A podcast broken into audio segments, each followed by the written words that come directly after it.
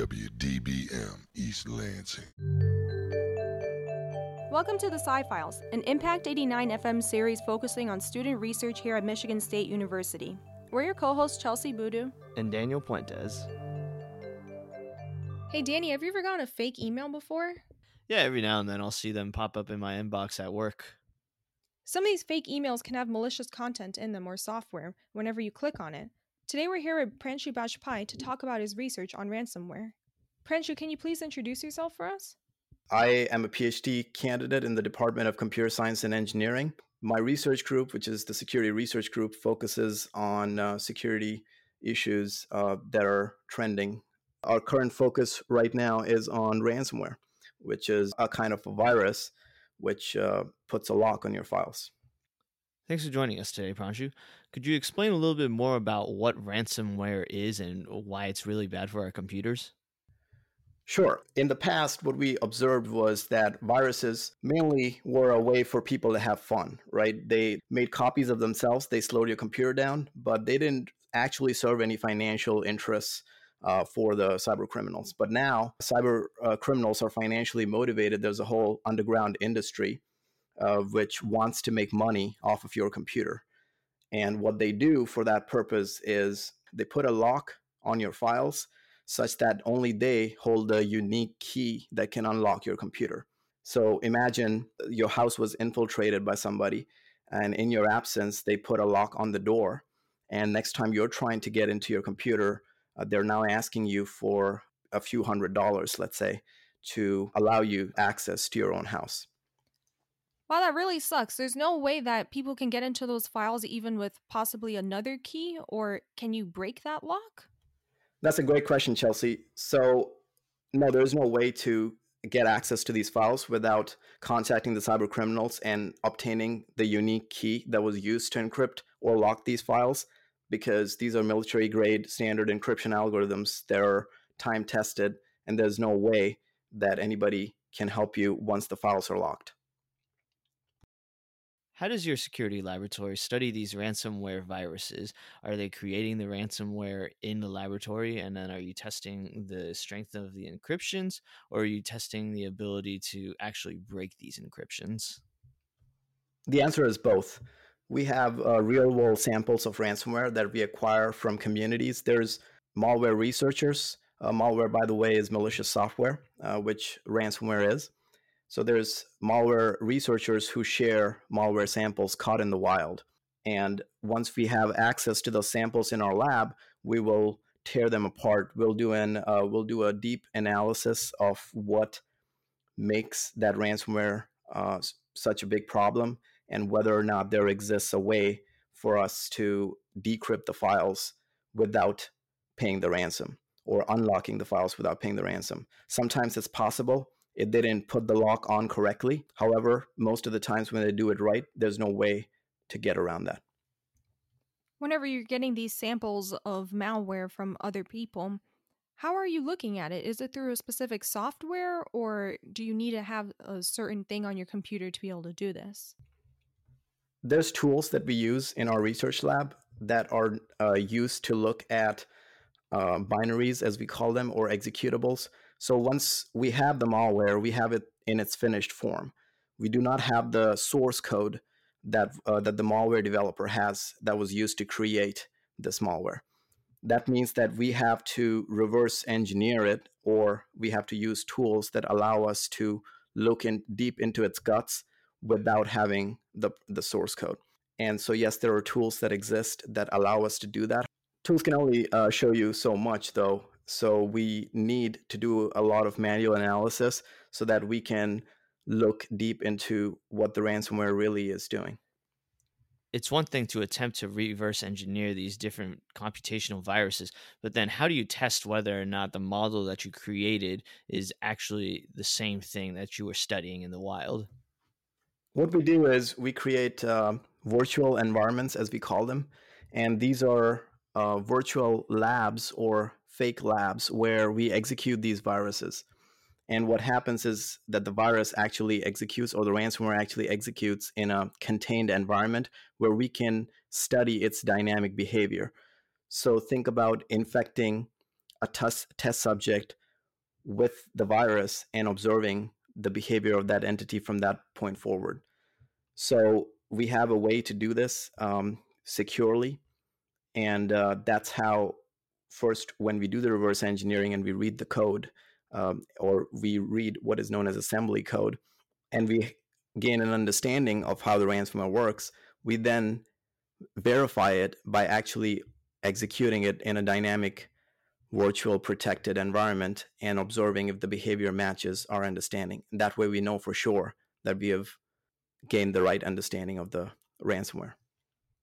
Whenever you use these virtual rooms, how can you be sure that the virus won't get out of the virtual rooms and into the computers that you're using to conduct these studies? So we make sure that the ransomware d- doesn't break out of this contained environment. First of all, we disconnect it from any public network or private network such that the ransomware never has a chance to infect or break out. Next thing we ensure is that the software that we're using to conduct this virtual lab is up to date and there's no vulnerabilities in the software that the ransomware could exploit and break out of it to infect the host. To stay on topic of security, why do certain firewall blockers or security softwares not work against these different ransomware and malware viruses?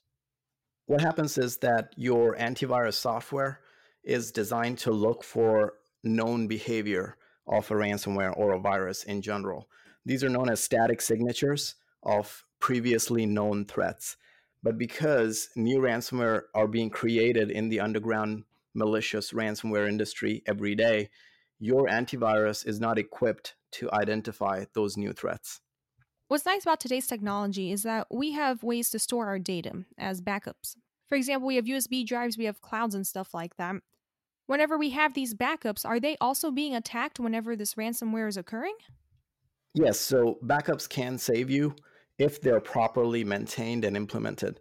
However, with ransomware success recently, we know in the previous decade, ransomware has been hugely successful for financially motivated uh, cyber criminals. And that shows us that backups weren't in place. If they were in place, they weren't implemented properly. The first thing a ransomware will do once it infects your computer is look for any kind of backups you have. Your, uh, for example, a Windows computer is maintaining what are known as volume shadow copies or transparent backups in the in the background without your uh, without your knowledge. However, ransomware will look to explicitly purge those backups. Then it will move on to look for any backups in your network, and if it finds any, it's going to encrypt those or remove those as well. So one thing about a backup is you need to properly protect it. And then the next thing is they should be frequent enough and accessible when needed. That means if you have a backup that was taken three days ago and the ransomware hits now, you will lose three days worth of data. So they need to be taken frequently enough. You ran these different tests with these different species of malware and ransomware that you have within your computational and virtual environments. But what exactly were you trying to answer with these tests? What question were you trying to figure out? Ultimately, our research is looking for the answer of whether we're able to decrypt the files encrypted by these ransomware without paying the cyber criminals. And we actually did find the answer to this question. The answer is yes. Ransomware is encrypting files or putting a lock on the files on your computer. Because you control that computer, you're able to observe the ransomware while it's doing it and make a copy of the key. So, my earlier analogy of somebody walking in uh, to your house and then putting a lock on your house and then asking you money to let you back in. Following that analogy, we're now placing a guard next to your door or in your house who's always keeping watch on any signs of malicious activity or a malicious person looking to put a lock on your on your house. When the guard observes that this happens, they're going to make a copy of the key such that they can return you that key or they can provide you access to that key when you need it without having to pay the ransomware developer. Thanks for that explanation. Something that has me curious now that you've mentioned these cyber criminals is who are these people? Like, do you have to be a specific profession or are there companies doing this? Like, who are these cyber criminals? there's a whole industry underground. There has always been uh, the dark web, and within the dark web, there's a lot of uh, nefarious entities. And the particular entity that troubles us the most in this scenario is a group of very financially motivated cyber criminals who have a reputation in the underground for creating ransomware and then using that to attack organizations, people, really everybody. In the underground, these relationships work similar to how, for example, eBay would operate. There's a vendor selling the software. In this case, it would be a malicious ransomware software. A vendor who's good with programming will sell the software, and there are then buyers for the software who will buy this ransomware and then use that to attack people. So there is there's groups of uh, people. It's a very synergistic environment where everybody focuses on their skills. Somebody is very good at writing the malware. Somebody is very good at operating the malware and infecting people with it. And so overall, the effect is that we we are having constant attacks on private and public organizations alike it sounds like working in this kind of field would be a really complicated job and i'm curious about how much does ransomware make whenever these computers are infected by the different attackers? There's different systems in place in the underground. It's highly developed. I uh, remember seeing a ransomware that was on sale in an underground community for about $39 so that's how cheap uh, you can buy the software. But that software it depends on how many how much that software sells. Certain vendors who are selling these ransomware will make a lot of money because they have uh, a lot of trust points and hence people trust them more and buy more software from them.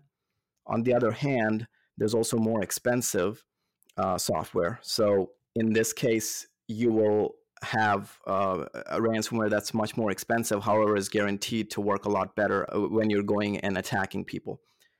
Then there's the secondary system where where there's affiliate systems in place such that you don't have to pay uh, the entire. It's not a one-time payment that you make to the vendor. You can buy it on the promise that once you infect a bunch of people and you have a certain income coming in, you will kick back a percentage of that profit to the ransomware developer. Of course, these things are formalized and maintained in such a way that nobody can, no entity can back out of this agreement. They're actually making a lot of money. Uh, that is because the ransomware, uh, the ransom demands used to be three hundred dollars per system. So for every system that they've infected, they used to ask for, let's say, three hundred dollars to decrypt the files on that particular system. But over time, as the cybercrime underground has advanced and the ransomware developers and operators have advanced, they're now attacking entire organizations and encrypting files on hosts, on multiple hosts in uh, an organization. And because of that, because of that leverage that they have, they're able to extract millions of dollars, make demands of millions of dollars, and able to extract millions of dollars in ransom. For example, uh, a ransom uh, demand of $5 million is common today if they're able to uh, infiltrate the organization that deeply. Whenever the ransomware infects these computers, do people normally pay it? And if they do pay it, is there a way that then their bank account can be hacked too? So the payment is done via cryptocurrencies. Uh, therefore, there is no direct connection which would allow the ransomware developer to also get access to your bank. There's no link there unless you use the attacked computer to make to sign into your bank and then make the payment from there, which is uh, which is ill-advised. Once that computer has been attacked by ransomware or any kind of malware, uh, you do not want to pr- perform any bank transactions on it. Uh, however, they do ask that you buy a certain amount of cryptocurrencies, either on that computer or some other computer, and then pay it using these cryptocurrency channels. Going into your other question regarding whether people pay it, it differs. While we advise people to not pay the ransom since it uh, invigorates the ransomware underground, and you know it gives them more funds for research and coming up with a better attack next time. Sometimes that is the only option. Um, if you do not have backups of your data, and the info, uh, the data that they're holding for hostage is that important to you in those cases, we have seen organizations pay. It's unfortunate that a lot of these people suffer from getting these attacks on their computers. What can people do to prevent these attacks in the future to avoid this kind of issue? So there's preventative measures that you can take, and then there is reactive measures that you can take. In terms of prevention, you want to make sure that the ransomware doesn't get in in the first place. So there's some common uh, security advice. For example, keep your antivirus updated. What that will do is it will look for signs of previously recognized ransomware. They will not pr- uh, protect you against the new threats. However, it will protect you against known threats that have been previously seen. So that's one way of uh, protecting yourself. Second is to always update your computer uh, because updates are issued when, uh, among other things, there's security issues observed uh, by, let's say, Windows or Mac OS. In that case, you're protecting yourself from ransomware that are looking to exploit these known vulnerabilities in the operating system. Therefore, all software operating systems should be updated at your on, on your computer. Third, and uh, this is another important one, is uh, most like most malware, ransomware will also use phishing emails. That is when they're pretending when they send an email to somebody and they're pretending to be an entity that they're not, and they'll they're looking for you to either download an attachment and execute it on your computer or click an, a click a malicious link. In those cases, training and awareness is very important so that your uh, the user knows how to recognize signs of uh, a malicious phishing email. So those are some preventative tactics. But as a reaction to ransomware, if you if the prevention fails, then you should have backups on your computer. If you're just uh, an individual, then it might help if you have a cloud client always backing up your important files on the cloud. And this cloud should have a, a version history so, so that once the ransomware encrypts and those encrypted files are then put on your cloud, we should be able to go back in the versions of those files and fi- find the unencrypted versions and restore using that version history. So it's important to maintain regular backups. Thanks a lot for talking to us about that. I think it's really cool and intriguing. To the people listening about this, that find it intriguing too, and especially for a potential career in the future, do you have any advice for them? We, in our group, in the security research group at MSU, are already training uh, undergrads and other fellow grad students on how to go about conducting this sort of research. Um, but the the best way is to join uh, a group that is already conducting this research and is somewhat experienced because dealing with a malware can be uh, you you might end up infecting yourself in that so because of that it's important to learn it from a proper channel before trying it yourself and ctfs or capture the flag challenges as we call them is another way to learn so what capture the flag challenges are are a bunch of security challenges that are designed around the concepts that you would need to learn before you can go about disassembling or dissecting real world malware. So that's a safe way to start. Other than that, you need uh, the normal computer and uh, information um, information sciences experience before you can um, uh, before you can go about seeking a career in this field. That's great advice, Pranshu. Thank you. And thank you for joining us today to talk to us about your research. Thank you for having me. It was a lot of fun. The Sci Files is hosted by Chelsie Boodoo and Daniel Puentes for Impact 89 FM. Thank you to our news director, Sophie Sagan, program director, Amber Konutsky, station manager Joe Dandrin, and general manager Jeremy Whiting. This show, as well as the entire Impact 89 FM podcast lineup, can be found online at impact89fm.org or by searching for the Sci Files on your favorite podcast directory. If you're an MSU student and want to be featured on the Sci Files, or if you have any questions, you can contact us at scifiles at impact89fm.org. See you next week on Sci Files. Thanks for listening, and remember, the truth is in the science.